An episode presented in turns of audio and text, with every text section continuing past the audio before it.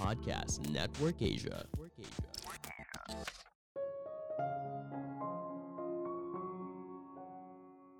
Kekayaan yang kita miliki sekarang merupakan berkah yang seharusnya kita bagikan lagi kepada orang lain yang membutuhkan. Halo semuanya, nama saya Michael. Selamat datang di podcast saya, Sikutu Buku. Kali ini saya akan bahas kisah inspiratif dari Muhammad Yusuf Hamka. Dari yang awalnya pedagang es mambo, kini menjadi salah satu pemilik dari perusahaan jalan tol dalam kota di Indonesia. Sebagai informasi, podcast Sekutu Buku sekarang bergabung dengan Podcast Network Asia dan Podmetrics loh.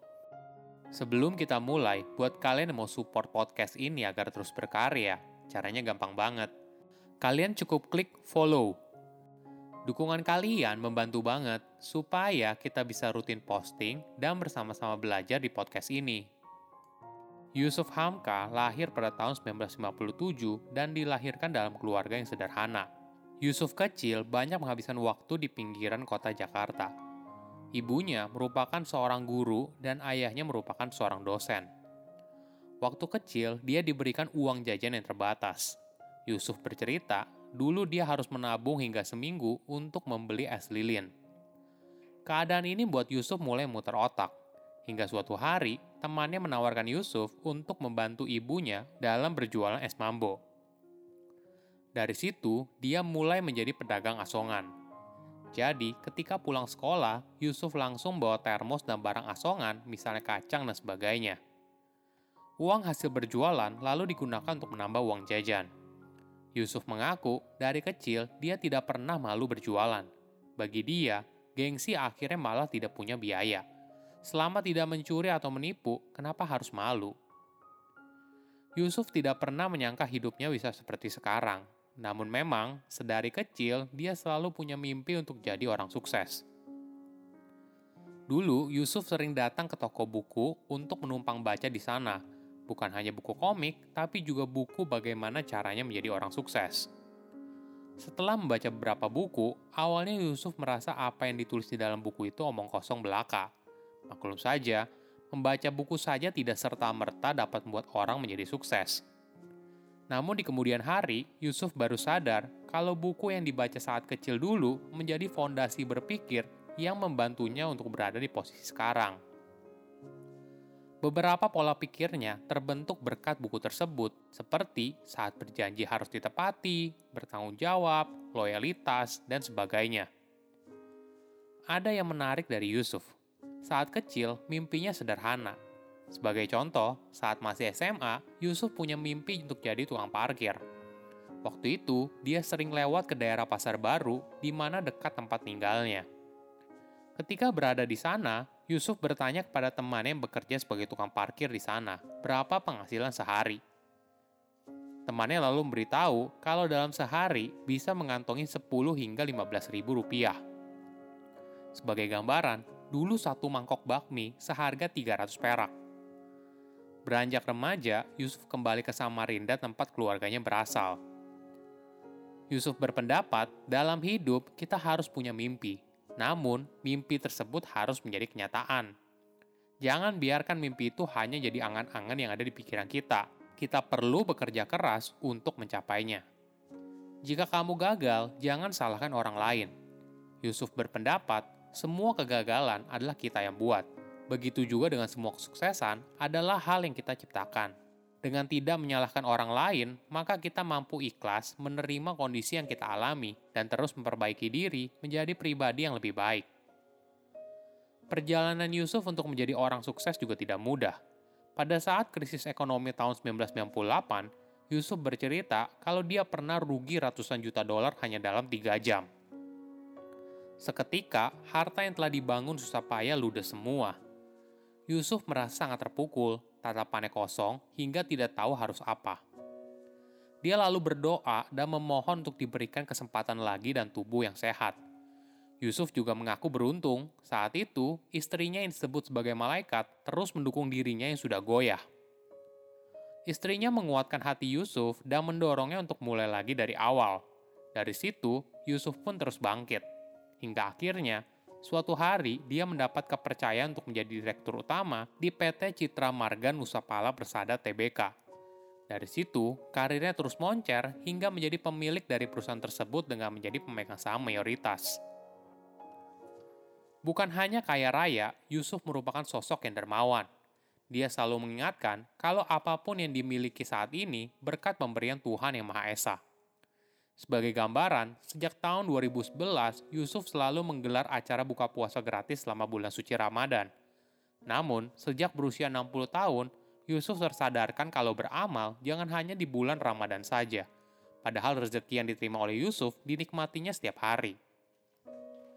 Berbekal pemikiran tersebut, Yusuf lalu berencana untuk beramal setiap hari melalui nasi kuning. Menu ini dipilihnya karena teringat perjuangan ibunya dulu saat berdagang nasi kuning seharga Rp3.000 di Samarinda.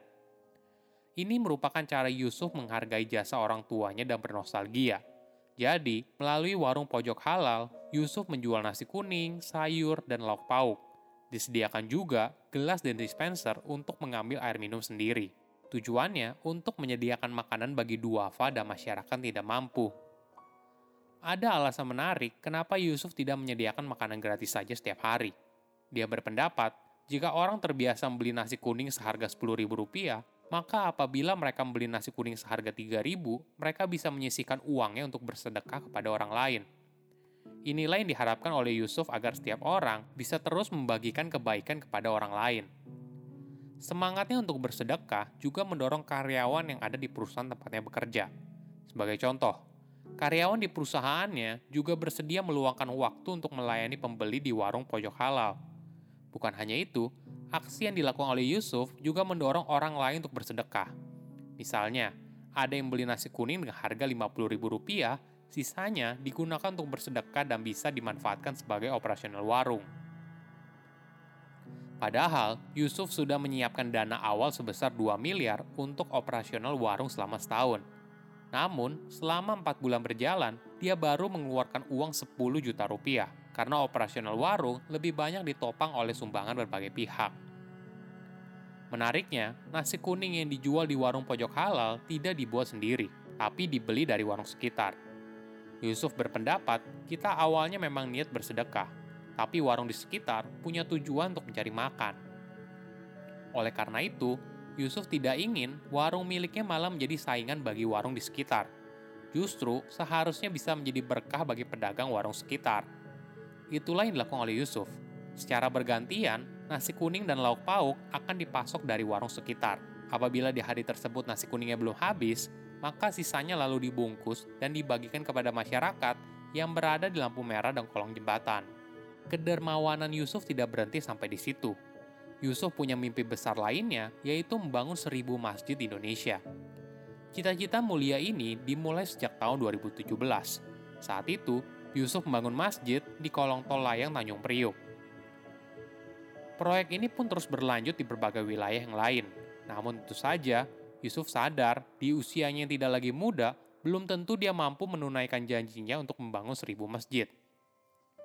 Jadi, target seribu masjid itu bukan hanya membangun, tapi juga bisa diwujudkan melalui program renovasi masjid.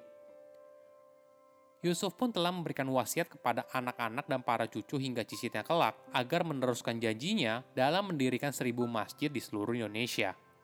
Ini merupakan bentuk rasa terima kasih Yusuf atas berkah yang telah diterimanya selama ini. Kekayaan yang kita nikmati adalah berkah yang seharusnya dibagikan kepada orang lain yang membutuhkan. Bersedekah tidak akan membuat kita miskin, malah hidup kita akan jadi lebih bahagia. Saya undur diri, jangan lupa follow podcast Sikutu Buku. Bye-bye. Halo, di bulan Agustus ini, Podcast Network Asia akan merayakan ulang tahun yang kedua. Nantinya bukan cuma satu atau dua, tapi empat live stream yang akan diadakan di bulan ini. Semua ini kau bisa tonton di Facebook page Podcast Network Asia mulai dari tanggal 5, 13, 20, dan 27 Agustus dari jam setengah 6 sore. Nantinya bakalan ada games, keseruan, dan ketawa-ketawa barengan podcaster favorit kamu. Gak ketinggalan juga, ada banyak hadiah dari Shure serta yang lainnya. Sampai ketemu ya. Yuk cek linknya di kolom deskripsi. Pandangan dan opini yang disampaikan oleh kreator podcast, host, dan tamu tidak mencerminkan kebijakan resmi dan bagian dari podcast Network Asia. Setiap konten yang disampaikan mereka di dalam podcast adalah opini mereka sendiri dan tidak bermaksud untuk merugikan agama, grup etnik, perkumpulan, organisasi, perusahaan, perorangan, atau siapa pun dan apa pun.